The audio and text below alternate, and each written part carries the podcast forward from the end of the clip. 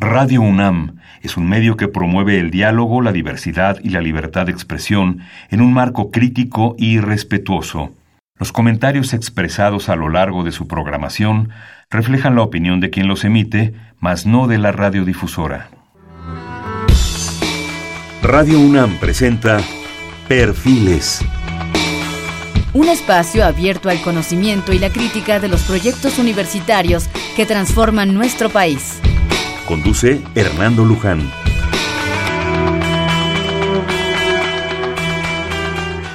¿Qué tal? ¿Cómo están? Buenas noches. Estamos nuevamente en Perfiles, estamos con ustedes. Este es un espacio en donde conversar con las mujeres y los hombres que día a día forjan nuestra universidad.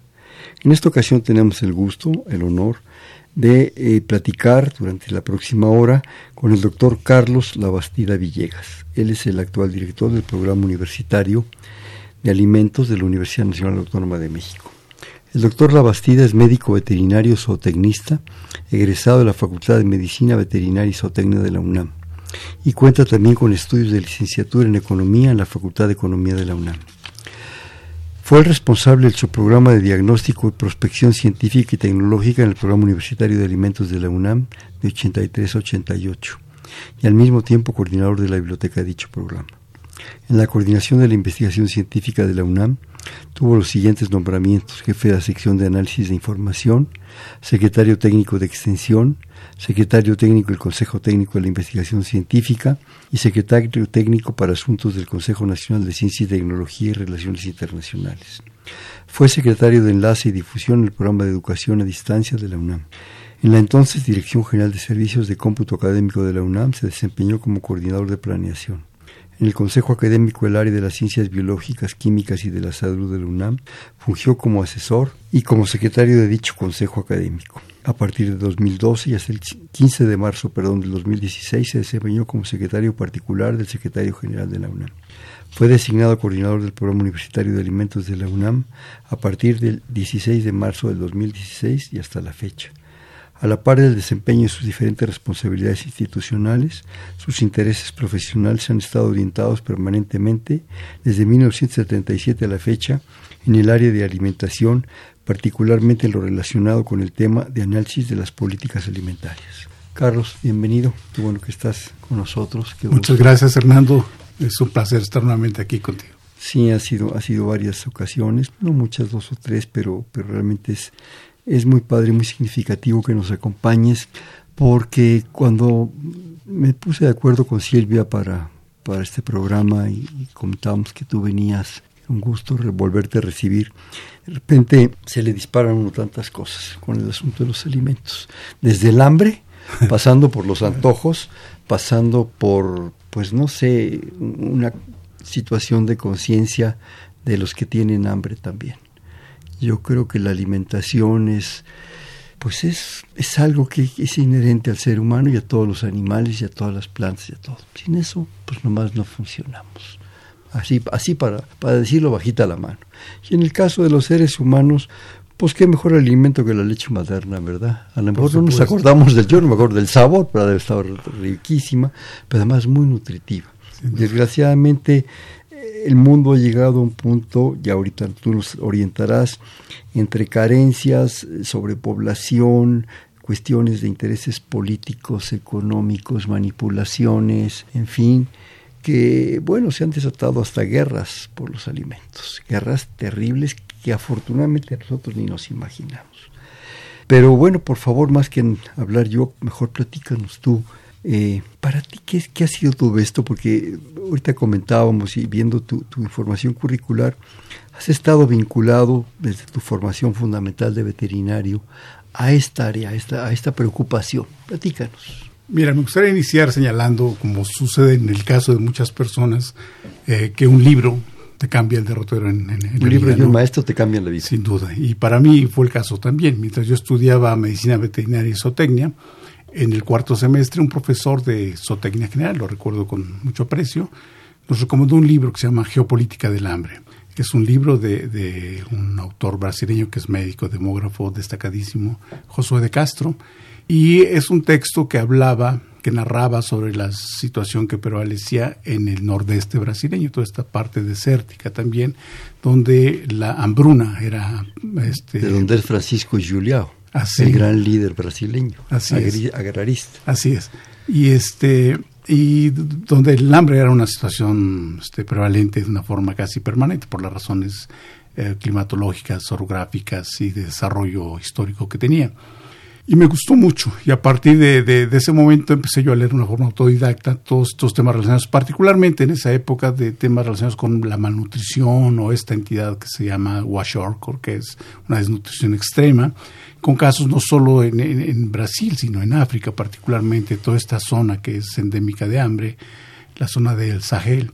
Etiopía, Somalia, todos estos lugares también, y con las imágenes que eran también este, aterradoras, ¿no? y que lamentablemente, sí, por supuesto, y que lamentablemente lo siguen siendo, en algunos lugares de una forma recurrente.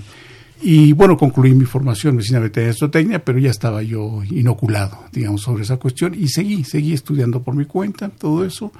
Eh, años más tarde se crea el programa Universitario de Alimentos en la UNAM en 1981 ya para entonces yo tenía como cuatro o cinco años de lecturas, entonces ya sé un poquito cómo estaba la cosa y mi interés. Entonces fui a las oficinas del programa para preguntar si puede hacer un servicio social ahí, que también sucede para mucha gente que hace un servicio y pues ya se, ya te clavas en el asunto. Y para mi fortuna, el entonces director, el doctor Rodolfo Quintero Ramírez, me, me dijo que sí, y al día siguiente estaba haciendo... ¿no? no, él es químico de la Facultad de Química, pero muchos le consideran, diría yo, el padre de la biotecnología en la Universidad Nacional. Él, junto con el doctor Francisco Bolívar Zapata, son los pioneros en esa época de lo que después fue el Centro de Ingeniería Genética y Biotecnología el doctor Bolívar un poco más a la ingeniería genética, el doctor Quintero más a la biotecnología y su relación con la alimentación, por supuesto. Y de ahí para el Real, ¿no? Este, seguir en, el cual estuve hasta 88, donde decidí salir por razones eh, propias y estuve en la universidad en todos estos sitios que ya tú has señalado y aprendiendo y, nutriéndome del quehacer universitario y de la y de la amplísima cantidad de asuntos que se, que se tienen que ver, muchos con la con la investigación científica, por supuesto, muchos en el área, pero finalmente en todos los ámbitos donde yo me desempeñé este, tuve un gran enriquecimiento. Pero nunca me fui del país, ¿no? Dice por ahí Alberto Moravia que este, uno no recupera lo que nunca ha perdido. perdido. Entonces este, nunca perdí el programa y seguía yo leyendo este, siempre al tanto del desarrollo del propio programa y del desarrollo de la cuestión alimentaria pues, en, en todos los ámbitos que me eran posibles, a pesar de que las actividades que, que yo desarrollaba pues eran de una demanda intensa de, de, tiempo y entonces pues es una limitante, pero pero soy como esos perros este mañosos, ¿no? Que no se pueden comer la chancla, pero, pero no la sueltan. y es así que hace poco más de tres años hice una propuesta de trabajo al, al, actual rector, doctor Graue, tratando de aportar lo mucho que aprendí en el área, el, el, mucho interés que tengo en estos temas también y el doctor pues lo, vio con buenos ojos, yo creo que porque es oftalmólogo, ¿verdad? Sí. y entonces a partir de ello está, bien. Estoy, estoy a cargo de esa responsabilidad y, y, ha sido muy grato para mí seguir desarrollando en este tema, que es el tema de todos los días, la alimentación. Y como bien señalabas al inicio de la, de la transmisión, es la necesidad básica de los seres humanos. La otra, por supuesto, respirar, ¿no? Pero pues de pues, todos los este, seres vivos. Ni cuenta. Sí, sí, desde luego, perdón, quise decir todos los seres vivos, pero particularmente en los humanos, que es este, vamos, el conocimiento más importante de que, vale la pena tener, digamos, por razones obvias, ¿no? Qué, bien lo planteas, eh, respirar y comer, si no si no ingresamos toda esa cuestión del oxígeno y no generamos un cambio en el ciclo de Krebs, pues simplemente el adenosin difosfato no se convierte en adenosin trifosfato y nuestra energía ya valió. Así es. Sí. Así es. Es, un todo, ¿no? Es una situación, pues, de la naturaleza sabia, ¿no? Sí, sí. en todos sentidos, ¿no? Es, es, es una situación que nos permite generar y posibilitar, pues, todo. Ahora sí que como aquella vieja definición de, de nacer, eh, crecer, vivir y morir, ¿verdad? Como definición de los seres vivos, ¿no? Qué padre, qué bonita historia, qué interesante. Y además, qué visión de poder de la universidad, bueno, y en este caso, como tú lo dices, de, nuestro ya nuevo rector nuevamente, De, de, visualizar toda tu experiencia y aprovecharla, ¿no? Realmente eso es, eso es muy, muy importante. Pero yo quisiera también que me comentaras ya del programa que se ve que lo conoces desde sus más internas tripas, ¿verdad? El programa, ¿Qué es? ¿Cómo es? ¿Cómo funciona? ¿Cómo lo percibes tú? ¿Cómo lo sueñas? ¿Por qué no decirlo? Mira, el programa es una entidad de la universidad, es una entidad pequeña en términos de infraestructura o de personal, este, pero que tratamos de hacer las cosas de la manera más eficiente posible, de tal forma que podamos cumplir con el objetivo fundamental. El programa se concibe como un marco programático de la institución donde insertar todas las actividades que la institución hace en sus múltiples centros, institutos, facultades, escuelas, en términos de investigación, por ejemplo, o en términos de docencia también en, las facultades y escuelas donde se imparten carreras relacionadas con la alimentación. Todo lo relacionado con la alimentación. Con la alimentación. Y, por supuesto, este, un esquema donde se permita derramar también toda la gran riqueza cultural, particularmente de cultura alimentaria, que se desarrolla en la institución y que puede, desde ello, derramarse hacia la sociedad de la mejor manera posible. ¿no? Este, es decir, no se investiga, no se imparte docencia para que los conocimientos queden de una forma abstracta o, sin utilizar, sino que esto hay que, como lo, como lo es en otras ciencias o en otros ámbitos, que esto se, se, que esto permee hacia la sociedad también en muchos sentidos y que, que no se quede en un abstracto. Todos juntos como sociedad podamos beneficiarnos de estos, de estos conocimientos, de esta formación de recursos humanos, etcétera, para, para bien. Y cuando digo sociedad hablo de individuos y, y, empresas y sector público y, todos aquellos que pueden utilizar los conocimientos, las investigaciones, la formación de los profesionistas en diversas áreas que se van a insertar al, al, ámbito laboral en muchas empresas de, del área de alimentos y en general para la sociedad este, en pleno, ¿no? Este, a través de conferencias, cursos, eh, cine, este, en fin, la, la, variedad de actividades son, son muy amplias. Entonces, esa es la particularidad del programa. La universidad es riquísima, este, Hernando, riquísima en términos de las investigaciones que he realizado en los ámbitos más disímbolos que te puedas imaginar y que tienen que ver con las cuestiones de alimentos, desde lo que se hace en Centro de Nanotecnología o, el Instituto de Biotecnología o Centro de Ciencias Genómicas. Tecnología de Alimentos en Química. Este, química de Alimentos en Química, Ingeniería de Alimentos en Fesco Otitlán, Ingeniería Agrícola, Medicina Veterinaria, Planificación del Desarrollo Agropecuario, Administración Agropecuaria, Nutriología, que es una carrera de reciente creación en 2018, pero que toca también uno de los puntos fundamentales este, que son importantes hasta el momento actual. Entonces, la institución siempre ha estado presente, incluso antes de crear el programa, ya existía una gran cantidad de investigaciones relacionadas con agricultura y alimentación, pensando alimentación en un término amplio, agricultura, alimentación, nutrición y todo lo que pase por, por ahí, y entonces desde muchos años, desde muchos años. Entonces lo que hace el programa finalmente es un centro, una entidad que sirve para divulgar, divulgar lo que hace, lo que se hace al interior de los laboratorios, de las, de los centros de investigación, hacia afuera, ¿no? Hacia, hacia las empresas que pueden utilizar cierto tipo de, servicios, digamos, Y al revés, o sea, cuando hay una necesidad social, ya sea el sector público, privado o social, algún experto que se requiera en, sobre cuestiones de taxonomía de quelites o sobre eh, procesos de este, ah, escalamiento de un cierto producto en un laboratorio, porque además es otro elemento importante. La institución cuenta con la infraestructura más sólida en términos de, equipo científico y personal altamente capacitado para utilizarlo. Y entonces este, muchas pruebas solo se podrían correr en sentido general dentro de la institución por el, por el tipo de equipo que, tiene también y que se brinda para atender problemas sociales, insisto, empresas pequeñas, medianas, grandes.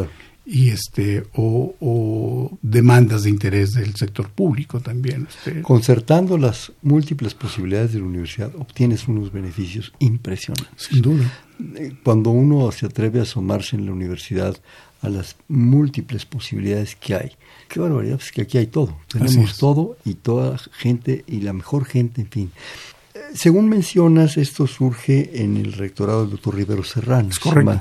Si mal, no, me, no me fallan todavía las fechas. No, desde lo que no. 17 de junio de 1981, sí. El periodo del doctor Rivero fue, si mal no recuerdo, 184. Así es. Bueno, pero frente a toda esta posibilidad y esta gama de posibilidades, tú ya me estás hablando de un hecho concreto y de la cuestión que ya está en acción, Pero ¿qué, ¿cuál fue el punto que disparó la creación del programa? ¿Tú lo sabes? Sí, desde Porque luego. Es, es, ah, lo que quiero tratar, si me permites, es la visión para hacer eso. Sí, sí. Es muy importante eso porque podemos tener aquí ahora sí que la torta enfrente Sí. y no comérnosla. ¿Es correcto?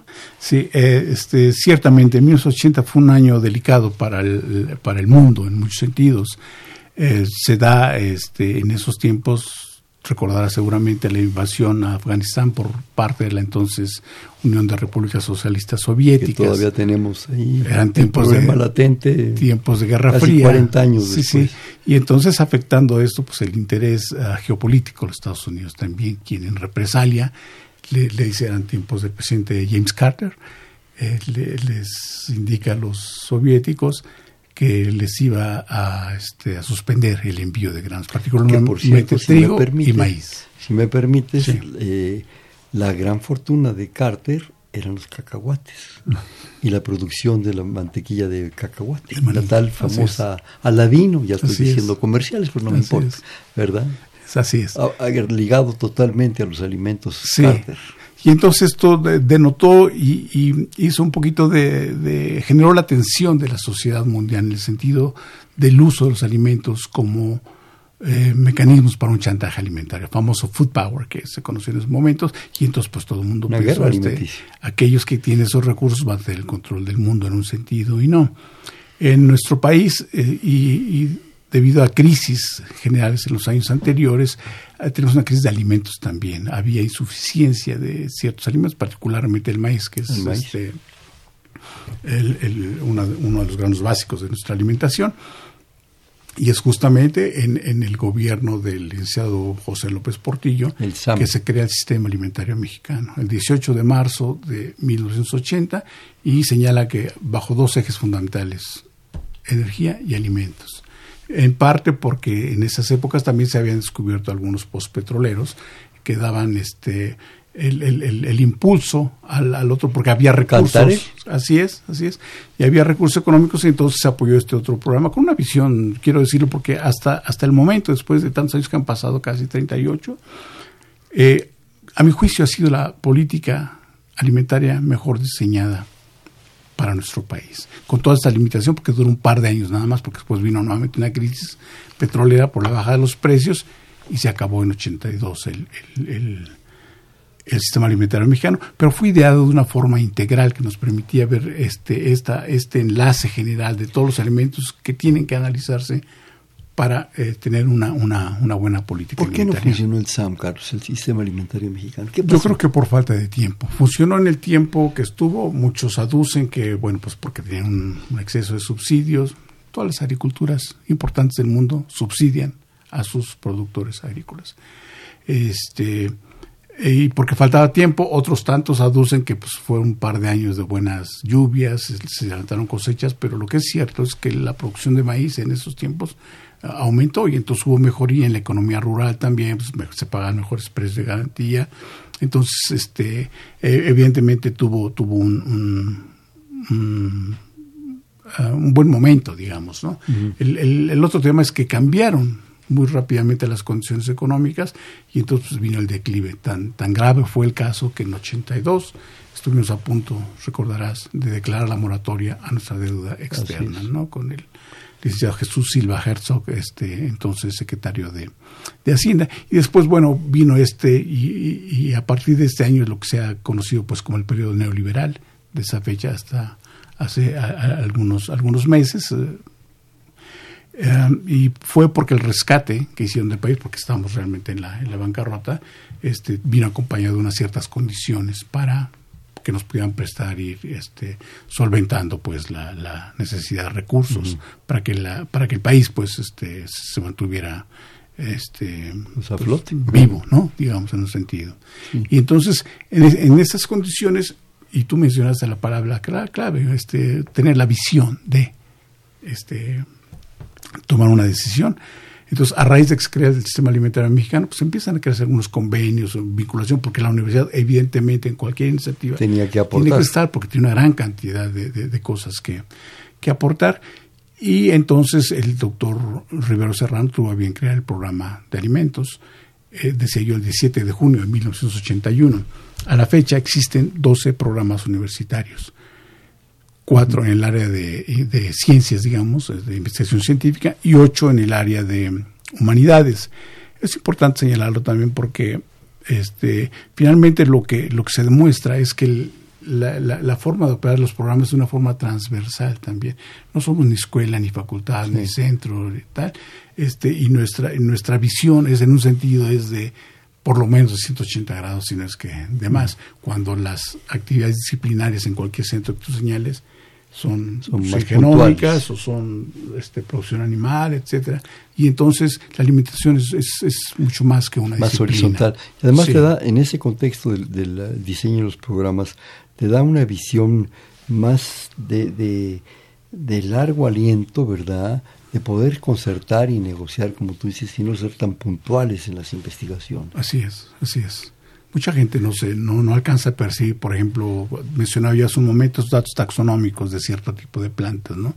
Pero los quelites, hay más de 200 especies de quelites en nuestro país y hoy en día muy poca gente los come, ¿no? Salvo que llegues a algún lugar, te un tlacoyo, una quesadilla, con quelites o alpartas. Y son una riqueza alimentaria. Desde luego, y barata, y disponible, y adaptable. Hay quelites en todos los climas, no es un solo tipo de quelites. Este, y además muchos de ellos asociados a este sistema de producción de, de, milpa, también y tradicional, mucho, mucho tiempo. Bueno, es ese, y son los quintoniles, y es una gran variedad de, de, riqueza. Y esto se ha estudiado, por ejemplo, en el Instituto de Biología desde hace muchos, muchos muchos los expertos están ahí. los insectos como Mira Linares o Robert Valle, sí, sí, sí, exactamente, exactamente, ellos son los, los Miguel Ángel Martínez, que sí, Alfaro, sí, sí, todos los hongos en Puebla, todo esto, ¿no? Este, Abigail, que le mandamos un abrazo. Sí, claro, claro. entonces, por ejemplo, el propio Instituto de Biología de la Universidad es una es un venero ahí de conocimientos y todas las colecciones biológicas que tiene. Jardín este, botánico. Zoológicas, etcétera. Es, concertar toda esa riqueza, ¿no, Está ahí y entonces te llegan. Eh, no somos en el programa la única vía de entrada. O sea, las peticiones entran por todos lados, directamente al instituto, directamente a un investigador. Será imposible con, con, tantísima gente y tantísimos recursos este, no se puede centralizar eso de alguna manera, pero lo, lo, que nos permite es tener la información. ¿Quién hace qué en la universidad?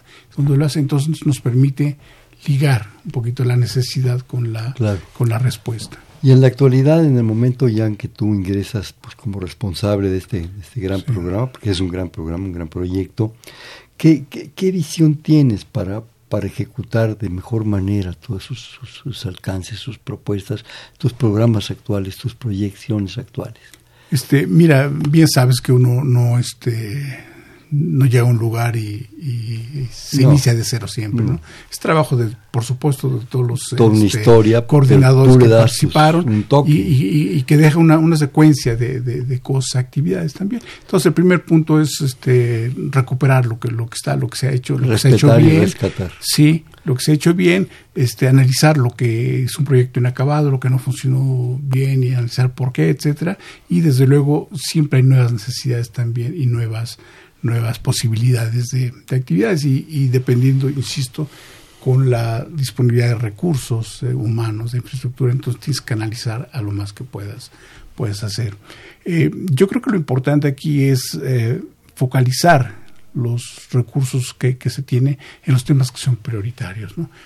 te, planteo una cosa importante.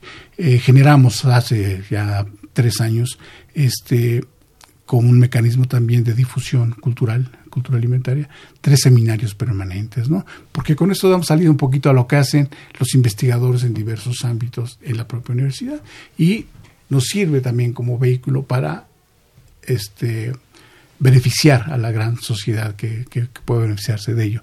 Entonces son tres um, seminarios permanentes, uno sobre obesidad y diabetes, el gran tema de, nuestro, de nuestros días el problema mayor de salud pública en nuestro país en este momento y uno de los principales en el mundo.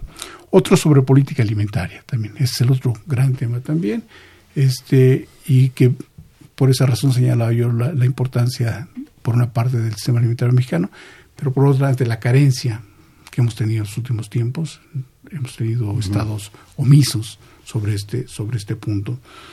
Y otro tiene que ver con, es un seminario permanente sobre agricultura, alimentación y nutrición, donde damos un poquito de salida a todas las actividades tan diversas que hay en la institución relacionadas con alimentación. Ahí se ha hablado, por ejemplo, de la pesca en México, con los mejores exponentes, eh, sobre micotoxinas en alimentos o sobre cuestiones relacionadas con, con, semillas, este, en fin, todo lo que se hace en este gran espectro de la investigación en la, en la universidad. ¿no? Y los otros son mucho más especializados, son directos, este, poner el dedo en la llaga, sobrepeso, obesidad y, diabetes. Y entonces eh, se hace una gran actividad de investigación en la Facultad de Medicina, en el Instituto de Investigaciones Biomédicas, en otros lugares, pero además también esta relación simbiótica, diríamos, que tenemos con egresados universitarios que trabajan en el Instituto Nacional de Ciencias Médicas y Nutrición Salvador Subirán o en el Instituto Nacional de Salud Pública u otros, que nos permite también este, que con ese conocimiento y esa trayectoria que tienen, además de ser egresados universitarios, permiten compartir todo su conocimiento en esta temática particular, que es lo digo desde ahora, es un, son problemas, sobrepeso, obesidad y diabetes, son problemas complejos, multifactoriales, y no de fácil solución, pero hay que entrarle. Y esto nos lleva, Carlos, según percibo por lo que tú nos, compartes, a un problema lateral alternativo, pero muy presente, que es la salud. Definitivamente no solo es un problema de, ingesta, de, metabolismo, en fin, pongamos los, tecnicismos que tú quieras, sino es un problema general de salud y de supervivencia. Pero también nos lleva a de supervivencia el que lo sufre, pero también a la muerte de supervivencia del sistema, porque eso tiene un costo para el sistema de salud pública de México brutal. Así es. O sea, es impresionante, ¿no? Yo no sé realmente qué nos ha llevado, me encantaría que tú nos, pues, nos trataras un poco de orientar qué nos ha llevado a ese problema tan grave en México de obesidad y que consecuentemente está muy ligado al problema diabético. Sí, el vínculo alimentación-salud es de, de, enormes, este, de enorme trascendencia de unos 40 años para acá más o menos se empezaron a modificar las dietas, no solo en nuestro país, en el mundo, por, por diversas razones. Pasamos de dietas que eran ricas en fibra, por ejemplo, o, en elementos nutritivos, por otras que privilegian pues las harinas refinadas, el azúcar, este, las grasas, etcétera. Y eso tiene un problema lateral de economía. Sí, por supuesto. económicos brutales. por supuesto. Y entonces es uno de los factores importantes. Otro tiene que ver con la reducción en la actividad física que realizamos este, los, los, ciudadanos, las, las personas también, y esta actividad sedentaria que muchos de nosotros tenemos porque estamos en una oficina regularmente una gran parte del, 8 o 10 horas, tiempo. Y Yo creo que este tú como 14 con la responsabilidad pues, que tienes. este, no, no, digamos que, que normal. Pero este pero son varios factores esto, la urbanización también que permite, este, o, más, bien que promueve cambios en, en, los horarios. Caminamos menos. Sí, sí. No cocinamos en casa ya regularmente por comodidad, por falta de tiempo, por porque, ya, porque ya toda la pareja trabaja. Claro, ya no es como antes que había un solo proveedor y entonces la mujer generalmente en una familia tradicional como, pues, como las cavernas, ¿no? Así es, permanecía en casa con los hijos, entonces todo esto ha ido modificando y entonces al mismo tiempo han emergido alternativas de comida rápida, fácil, etcétera, y entonces así nos hemos ido acomodando, tan nos hemos ido acomodando que eh, hoy en la tarde hay un anuncio en un parabús que decía este eh, lo que se te antoje comer, lo que quieras comer con solo un clic, ¿no? De estos repartidores de alimentos este, que, han proliferado en los últimos tiempos, que hay que verlo con cuidado, es un signo también de una modificación, de ya ni siquiera caminamos a la taquería o al restaurante, a tal, ¿no? Este, u otros que promueven también, pues que ya la comida de hoy es en el sofá viendo una serie en alguno de sus canales o, en la cama misma. Hay otro comercial de este tipo que dice eso, ¿no? Desde tu oficina, tu casa o tu cama, este, solo pide, pues. Y, muchas, muchas cosas, como tú dices, poco nutritivas, más bien llenadoras, ¿no? O sea, un amigo mío eh, decía que, que eh, no decía que eran papas fritas, ni decía atasquines. así, los bautizó como los atasquines, porque en realidad perdón por la expresión, pero así era, te atascas literalmente de cosas, te llenas de cosas, no te nutres, no tienes fibra, pero simplemente el chiste es estar lleno y un poco pues hasta fugándote ahí en una televisión, en una computadora. Claro, entonces, son muchos factores y, la suma de todos ellos es lo que ha dado esta circunstancia tan tan delicada de eh, con esos datos tan tan fuertes, ¿no? Este eh, que derivan de este estudio de la encuesta nacional de salud y nutrición 2016. Eh, Ahorita me hacía recordar también a, a propósito de este tipo de alimentación. Yo me acuerdo en mi niñez, ya muy lejana, ¿no? este, constantemente proliferaban los puestos de aguas frescas. Agua de piña, de horchata, de jamaica, de no sé qué. Ahora es rarísimo ya verlos. Así es. Es muy, existen. Sí, sin duda. No es la, no es la, la, cuestión común, es puro refresco embotellado. Sí, sí. Este, tienes razón, se ha modificado toda esta parte del consumo. Ahora que mencionas la parte del agua o las bebidas, por ejemplo, eso, según se reporta en varias publicaciones, que es a raíz del sismo de 1985 que se rompieron muchas tuberías, etcétera. Entonces, este, pues, este, cundió la alarma en el sentido de que mucha del agua que está disponible, pues, no era potable, en fin, ¿no?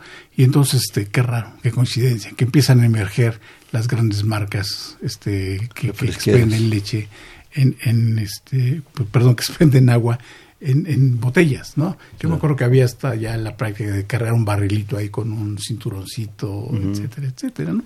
Pero hoy las grandes empresas refresqueras y otras pues, son las grandes empresas que venden cantidades enormes también de, agua. Nos lleva entonces al asunto de obesidad y consecuentemente diabetes. Sí, bueno, entonces decía yo que esto empezó por allá de unos 40, 30 años para acá y de una manera este Em, permanente y creciente además, ¿no? que nos lleva, decía yo, también a estas cifras de la Ensanud 2016, que es la más reciente. Ya se hizo la, la encuesta nacional de Salud y Nutrición 2018. En breve seguramente tendremos datos, pero no creo que tengan una variación importante porque no han variado las causas, no, no, no se ha metido la mano para modificar las, las tendencias. Siete de cada adultos estamos en una condición de sobrepeso. Siete de cada diez adultos. Sí tres de cada diez niños es la misma circunstancia y cuatro de cada diez adolescentes. Es decir, ya tenemos ahí el paquete completo para hacerlo y no, no avisoramos cómo pueda defenderse esto porque, digo, basta de, planteamientos eh, técnicos científicos. Yo, yo invitaría a cualquier persona este, con cierta capacidad de observar que vaya a la tienda de conveniencia más cercana a su domicilio, que vea lo que ahí se expende. Este, y evidentemente veremos que no son alimentos, la mayor parte de alimentos saludables como se como se conoce, se quisiera. ¿Por qué? Porque ha cambiado mucho, mucho esta forma de consumo en nuestro país. Se han distorsionado los tamaños también de las porciones eh, y hoy comemos alimentos que en muchos casos no son alimentos también. Yo percibo aquí varios factores. Primero, la facilidad. Das una moneda o varias monedas y agarras un paquetito de lo que sea, que generalmente lleva mucho azúcar, mucha harina, muchas condiciones que no son muy saludables. Grasa ¿sí? también. Te lo llevas, te lo vas comiendo, no hay problema, y hasta avientas el papelito, cosa que ya se, se convierte en una cosa muy grave. La facilidad, la inmediatez, el tiempo, la economía. Antes te parabas en una esquina, y todavía existen, afortunadamente no se han extinguido, te comías un tlacoyo. pero ¿cuánto te tardas? No lo puedes ir comiendo porque se te derraman los nopales y la salsa. esto es un desperdicio, por amor de Dios, ¿no? Es como que la salsa verde al piso, pues eso no se vale. Entonces, hay, hasta esos factores van influyendo. Sí, claro, claro que han influido. Este, este, este, ingreso de, de la comida rápida, por ejemplo, las hamburguesas, las pizzas, las baguettes, eh, todo esto, pues en su conjunto, que ha entrado también después de cierto tiempo. Se señala que a partir de la firma del Tratado de Libre Comercio se abrió la entrada a muchas franquicias de esta naturaleza. Y tú te acordarás cuando se, se inauguró la primera el primer restaurante de hamburguesas en nuestro país, ahí por el periférico, había unas largas colas esperando para entrarlo. por pues, esta imagen también, eh, una, una, imagen psicosocial relacionada con, con, con el estatus, con la modernidad, con, claro el otro. Y mucho de eso sigue prevaleciendo también en cierto tipo de consumo, ¿no? Que, te da que te da un cierto tiene, estatus. Tiene, ay, perdón, yo tengo que hacer un cordio, estoy muy entusiasmado platicando contigo de hamburguesas y tlacoyos, pero bueno, perdón, estamos en Perfiles, un espacio en donde conversar con las mujeres y los hombres que día a día forjan nuestra universidad. Estamos platicando con el doctor Carlos Labastida Villegas, actual responsable del Programa Universitario de Alimentos de la UNAM en el 55 36 89 89. Le repito, 5536 8989.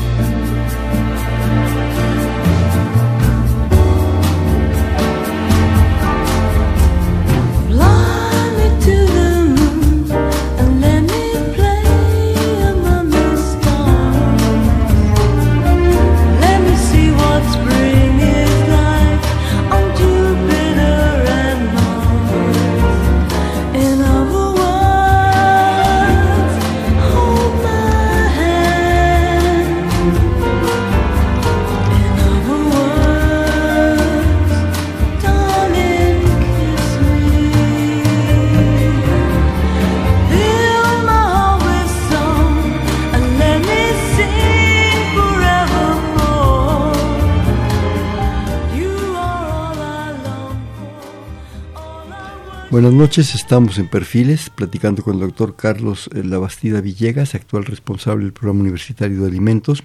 Estamos en Perfiles, un espacio en donde conversar con las mujeres y los hombres que día a día forjan nuestra universidad. Estamos en el 55 36 89 89, le repito, 55 36 89 89.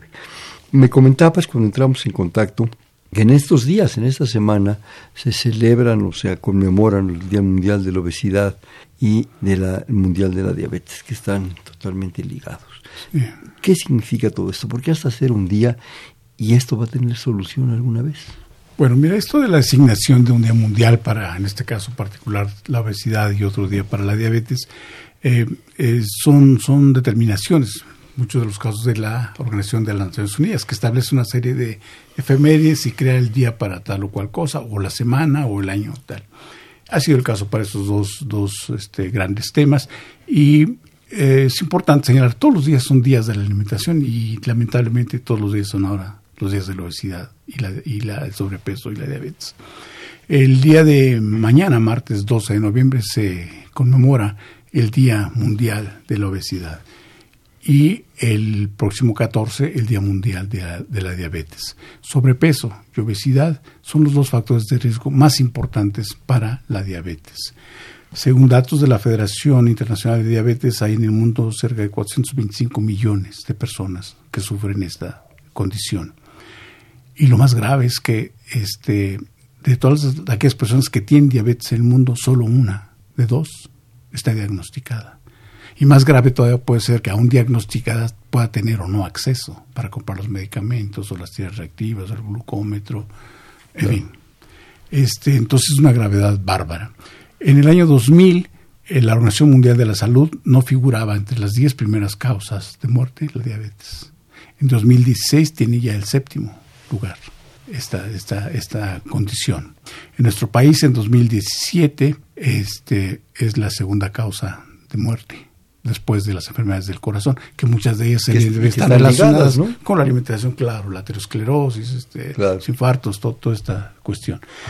Este, y entonces es de, tal impacto esta, esta circunstancia que en noviembre de 2016 las autoridades sanitarias, la Secretaría de Salud, estableció o declaró dos emergencias epidemiológicas en nuestro país. Una para el sobrepeso y la obesidad y otra para la diabetes. Para esa fecha había, en 2015 estamos hablando, este, bueno, las emergencias son en 2016, pero en 2015 había cerca de 98 mil personas que morían por año por la diabetes al año. En 2017, que es el, año más reciente que tenemos registro, este, 106 mil personas. Es decir, es creciente el número de personas que fallecen por causas relacionadas con, con diabetes. Entonces, en razón de eso, en noviembre de 2016, estamos ya, este, ya hemos cumplido ya tres años, vivimos en estado de, alerta epidemiológica. Y es importante conocer esto porque es la primera vez que se hace para enfermedades que no son transmisibles. Recordarás que en 2013 tuvimos un gran problema con la influenza y se declaró una emergencia epidemiológica por eso. Pero la influenza es contagiosa entre personas. El sobrepeso, la diabetes. es este, un acto de voluntad propio Así es. Bueno, y también de cuestiones económicas, de pobreza, de riqueza, de muchas cosas. Ese es el, punto fundamental. Es el punto, fundamental, sí. Y entonces, este, tres años de emergencia, emergencia, epidemiológica y se ha estado siguiendo toda esta, esta evolución que ha tenido y es creciente. Tienen que tomarse medidas de este, en muchos sentidos, dado que es una cuestión, este, decía yo hace un momento, compleja y multifactorial. ¿Cuáles serían esas medidas, Carlos? Este, ¿Qué, percibes tú? ¿Qué prevés tú? Mira, algunas de ellas se han, se han tomado en los, los, días recientes, digamos, toda esta cuestión es por el ámbito legislativo y por el ámbito del Poder Ejecutivo también.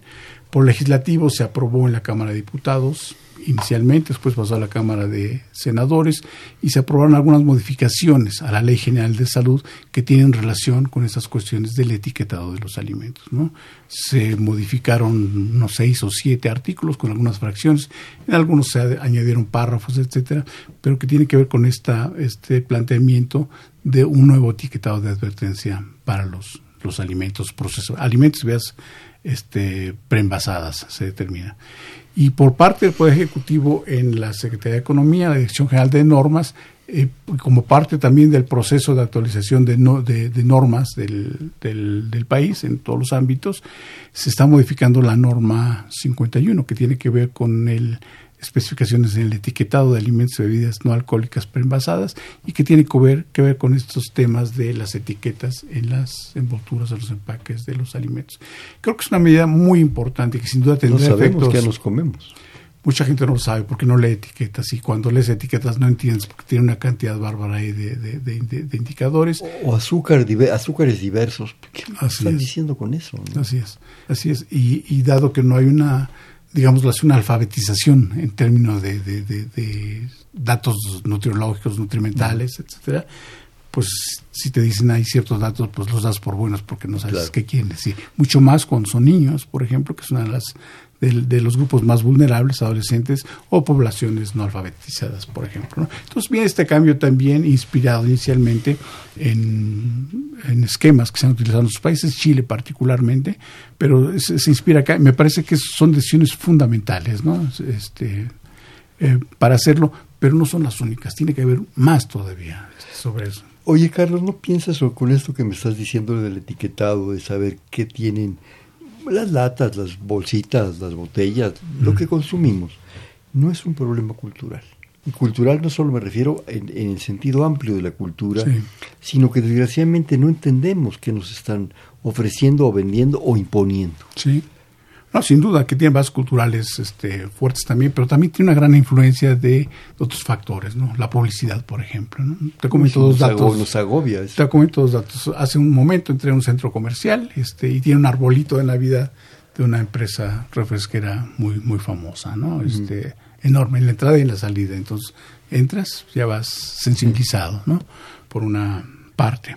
Otro, por ejemplo, esa misma empresa refresquera en los anuncios que pone para unos productos sin azúcar también no pues para los que el que se quiere tomar más de más de una o el que este el que quiere probar un sabor distinto y por primera vez pude ver en una imagen el, el envase refresco este una persona eh, pinchándose el dedo para una toma de sangre y un glucómetro ahí mismo también. Este para promover el consumo de una bebida que no tiene azúcar porque no puede por ejemplo no entonces se van modificando todos esos esquemas también este, sí, eso sí es una cuestión cultural también, es una cuestión de gusto que se nos ha distorsionado eh, por el paso de los años, porque sí, porque la gente, este, pues bueno, a veces dice, no, pues yo soy el que decía tomarme tal o cual cosa, comerme tal o cual pastelillo, sí, pero estamos inundados de, de, publicidad de esta naturaleza también durante muchos, muchos, muchos años, pues eso que hacemos como y decimos como un gusto, una preferencia, realmente es una, adicción a ciertos productos también. Y por la disponibilidad y por el precio y por muchos factores. ¿no? ¿Qué este, futuro prevés a todo esto? No lo sé, no lo sé, porque es, este, no es la primera vez que se hace esfuerzo en ese sentido. Me parece que es un esfuerzo importante de gobierno, de este, que se haya tocado estos temas y que haya avanzado hasta donde ha avanzado en este momento pero insisto, eh, todo esto tiene que insertarse dentro, que algo, dentro de algo que es mucho más importante, que es una política alimentaria nacional, que vea estos y los muchos otros factores que tienen que ver con la cuestión de alimentación. Entonces, este, sí, muy bien por estas dos acciones, pero necesitamos más. Necesitamos que los jóvenes, desde chiquitos, desde los niños, este, eh, tengan un consumo distinto también, promover este famoso plato del bien comer que nos señala los tres grupos principales de alimentos y que, y que aparece en los libros de texto gratuitos de primer grado. Necesitamos que se fortalezca la enseñanza de esto de los profesores, haciéndolo hasta niveles de universidad, de universitarios también, porque el desconocimiento y la práctica de esta, de esta forma saludable de, de comer este, ha jugado un papel importante en estos temas. El programa universitario de alimentos, cual tú eres responsable, ¿qué aporta a nivel de asesoría al gobierno, a las industrias, a las cámaras de senadores, a las legislativas, de diputados, de senadores? ¿Se les escucha, se les considera? Sí, desde luego, a, los tres ámbitos, el sector público, el sector privado y el sector social, se acercan a la universidad, este, desde ello a veces solicitando información puntual sobre un proceso, sobre un producto, sobre alguna cuestión. Y hay algunas cosas que el programa, que el programa, la coordinación del mismo, puede ofrecer directamente. Pero la otra es vincularlo inmediatamente con quien tiene los elementos de información o los equipos o, el know-how para, para este, avanzar en la solución de los problemas que señala. Eh, tenemos nosotros en el programa una actividad muy importante, este, en un nivel que quisiéramos que fuera un poco más, pero, pero requerimos un poco más de, fortaleza, de infraestructura de personas, eh, grupos de pasantes de servicio social, vamos a ferias, eh, jornadas de la salud en la, en la propia universidad, en, en, en, alguna facultad de escuela particularmente, u otras que se hacen en las islas también, jornadas generales con tres o cuatro este, mesas donde se explica, por ejemplo, el azúcar escondido. Perdón, las islas son los bosquecitos en la explanada Ciudad Universitaria. Siguen siendo las islas. este, para, para los universitarios somos conocedores de las islas, pero mucha gente no las conoce. Razón. pero, tienen que irlas a visitar porque es, es todo un momento universitario. Sí, sin duda. La universidad es de todos, es la universidad de la nación y tiene que disfrutar sus instalaciones. Y entonces, este, en, a los lugares donde asistimos, donde concurre una gran cantidad de jóvenes, no se imaginan la cantidad de azúcar que tiene unas galletas o una bebida, etcétera, y, y, lo, y lo consumen cotidianamente. Entonces, empezar a generar una conciencia general en cada uno de ellos para que sepan y que sepan las, las, las, las, consecuencias que esto tiene, claro, asociado con información del índice de masa corporal o el sobrepeso, la diabetes, este, todo este tipo de cuestiones y este aunque es en un sentido limitado dada la cantidad de gente que debería atender estas estas eh, talleres o pláticas hacemos una labor importante en ese sentido. Insisto con el apoyo de médicos de nutriólogos especialistas de servicios sociales me permites mira tenemos algunas, algunas llamadas. Mariana Gómez le agradecemos mucho. Llamo para felicitar al invitado por todos los datos e información que nos presenta y que, y que nos sirve mucho. Me felicita. Muchas gracias. Eh, Rosario Velázquez Meléndez, cuando vamos al mercado nos encontramos con grandes cantidades de comida de otros países, pero ¿cuánto exportamos? Esa es una pregunta. Y segunda, ¿qué importancia tiene la investigación en el mercado, en la mercadotecnia? A ver, la parte de los mercados, si me permites, este, sí. Eh, ciertamente se, se decía o se dice que, que somos una potencia agroalimentaria, ¿no? Es el lugar 13 en el mundo y sí, ciertamente eh, lo somos, pero si lo analizamos en términos de valor, es decir, la, cantidad de dólares que ingresan por las ventas de esos productos. Pero hay que ir un poquito más, más allá y ver que lo que exportamos mayormente en términos agropecuarios son cerveza, tequila, aguacate, tomate, berries y alguna otra cosita por ahí. Es decir, no son alimentos de primera necesidad. Y la mayor parte de estos este, productos los exportamos a los Estados Unidos de América un alto porcentaje. Y a los mismos Estados Unidos de América les compramos la mayor parte de productos agropecuarios, y que son maíz amarillo para, para consumo de animales, sorgo, soya, trigo, frijol, por ejemplo, sí, alimentos básicos y alimentos para, para, para promover la, la, la, producción animal también. Entonces, ese 13% está así medio, medio, medio si, no, si no se analiza exactamente qué es. ¿Y por qué es tan importante saber esto? Por la dependencia que tenemos. Tenemos vecindad con, un país enorme, con un presidente que está en plena campaña ahora, pero es un presidente xenófobo, que no quiere a los mexicanos, que un día nos ofende y el otro día también.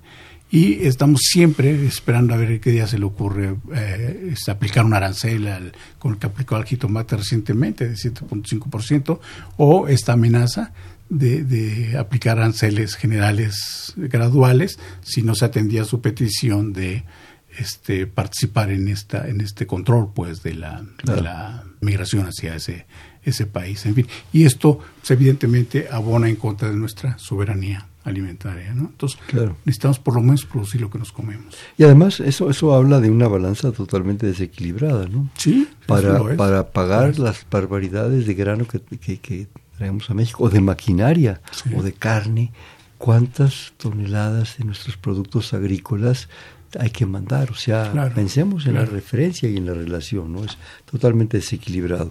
Nos llama también eh, Josefina Cruz, se saluda al invitado, felicita el programa, el programa lo hacen ustedes y los invitados sobre el peso y la obesidad. Dice, ¿por qué personas delgadas tienen diabetes? Eh, no todas, sí, bueno, es, muchas cargas ahí genéticas. Hay tres tipos de diabetes, ¿no? La diabetes tipo 1, por ejemplo, que se da mucho en, niños y es una, es una cuestión inmunológica de, de, origen y son dependientes de insulina de una forma permanente, si no... La diabetes infantil famosa, sí, sí. La otra, la diabetes gestacional, que da a muchas mujeres al momento de estar embarazadas y, y poco después del, del parto este, y que pasando esto casi siempre pues se regresa a sus niveles normales, aunque se señalan los especialistas que quedan de alguna forma predispuestos, Pues, para más adelante si no tiene el control adecuado pues regresa esta. Y lo otro es el gran tema de la diabetes tipo 2, ¿no? Este, y entonces este que es la crítica, la difícil. Sí, sí y no necesariamente las, las, las personas este, delgadas están exentas de esta situación, porque son cuestiones metabólicas también. Y hablamos de la diabetes, pero habría que hablar con todo lo que está asociado, como el síndrome metabólico, las dislipidemias, la enfermedad renal crónica, la hipertensión. Hernando, una de cada tres personas en nuestro país padecen la hipertensión arterial y aquí lo más grave es que no están diagnosticados. Pues le llaman la, el asesino silencioso, ¿no? Claro. Te das cuenta hasta que te caes. Y este bueno, también hay un factor genético, ¿no? De familias que tienen pues a veces varias generaciones. es. muy factible, digo, la genética no nos engaña. ¿eh? el sí. cross ver no se anda con cosas. Sí, así es. Este, ah, y dice, ¿y a qué se debe que haya obesidad en los jóvenes? Pues, pues es fundamentalmente, sí, sí, si es esta obesidad tipo 2, pues evidentemente es porque ha habido un cambio. Y también hay una carga genética, y hay una dieta especial, así es, una así cuestión económica, social muy compleja. Y particularmente por nuestra raza, también tenemos una carguita ahí también, pero por eso insisto en esta, en esta visión que requerimos, que es una cuestión compleja y de muchos factores también. O sea, no es que te aplico una inyección y ya se te quitó como una enfermedad infecciosa, digamos.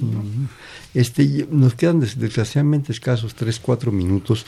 Yo no quisiera, si me permites, Carlos, y nuestro público, dejar de mencionar el esfuerzo, el esfuerzo, porque de veras que los que hemos, nos hemos atrevido a hacer este tipo de cosas sabemos lo que cuesta no solo monetariamente, sino en esfuerzo, en calidad, en sostener en todo este proyecto, pues yo diría de una difusión y divulgación de un alto nivel. ¿sí? Tú me hiciste favor de hacerme llegar unos cartelitos, leo rápidamente algunas cosas, un curso de, y la comida también es historia, conceptos básicos para construir una historia de la alimentación. También tenemos eh, seminario, creo, de política alimentaria, de regulación de comida chatarra en México, gobernanza o simulación. Eh, bajo valor nutritivo en los jóvenes mexicanos, estoy leyendo los programas, comida chatarra dirigida a niños, es este, este videojuegos de publicidad, presentaciones de libros sobre la obesidad en México, la seguridad alimentaria y los retos de la cuarta transformación, pero además cosas que, que son pues de un nivel académico importante para pero también tenemos una serie de cosas de ciclo de cine comentado en la cual bueno pues hasta me entran ganas de ir.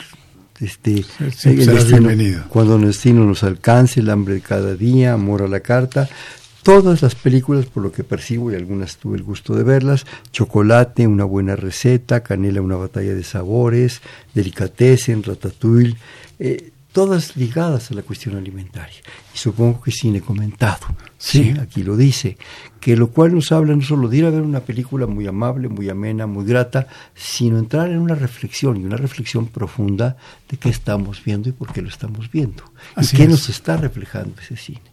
Así es, invitamos regularmente a cada una de estas películas un especialista sobre el tema cercano ligado a, la, misma y en un rato de 15, 20 minutos este, hace sus comentarios y se y se crea y se recrea ahí una serie de, de, intervenciones de y comentarios y este muy muy rico salimos de ahí Hernando todos más nutridos de que de cómo entramos no más conocimiento. Y hay películas que ves tres o cuatro veces. pues este no porque damos palomitas ahí también palomitas naturales y entonces eso atempera un poquito no pero todo esto que me hiciste favor de hacerme llegar pues digo, desgraciadamente son de este año, ya pasaron, pero supongo que conociendo tu actividad y tu entusiasmo, ya estás preparando para el año que viene. Ya, ya tenemos prefiguradas este, algunas conferencias, por ejemplo, sobre la política agroalimentaria de, la cuarta transformación, este y eh, em, con participantes de primer nivel también, subsecretarios, por ejemplo, de Agricultura y el director del Instituto Nacional de Salud Pública. y también supongo hay cuestiones un poco más menos académicas, más amenas, que, que es a veces lo que nos engancha mucho, ¿no? Y ya de ahí pasas a otros niveles, que ese es el reto de hacer, de hacer una buena divulgación. Supongo que te digo, ya estás preparando un programa. ¿Dónde se podría consultar, Carlos? Es, si desean tomar nota, este, nuestra página web es www.alimentos.unam.mx. Alimentos y UNAM. www.alimentos unam.mx. En el Facebook como Programa Universitario de Alimentos, espacio UNAM. Este, y nuestros teléfonos, este, siempre estamos pendientes de atender las peticiones de información. Además, tus ayudantes son sensacionales. ¿eh? Sí, son muy eficientes. Este, tengo, tengo un gran grupo de colaboradores este, muy, muy, sólido y eso pues, le da vida y fortaleza al programa. 5622 5208 y 5622 5217 y un correo electrónico pual arroba unam mx p de piña u de uva a de almendra l de limón ah, pual arroba arroba punto unam punto mx y estamos ahí este siempre con el interés de interactuar con las personas que, Pedro Ulises Luis aquí puro alimento Oye, este, y además también si a alguna gente se le, se le dificulta, página de la UNAM. Sí, cualquiera de estos buscadores que tenemos disponibles ahora, Alimentos UNAM, Sí. Y, el primer, primer este, sitio que sale es el del pueblo. Además, créanme que van a ser atendidos por gente muy linda y muy grata. Carlos, nos queda un par de minutos, desgraciadamente, y lo digo de veras, desgraciadamente.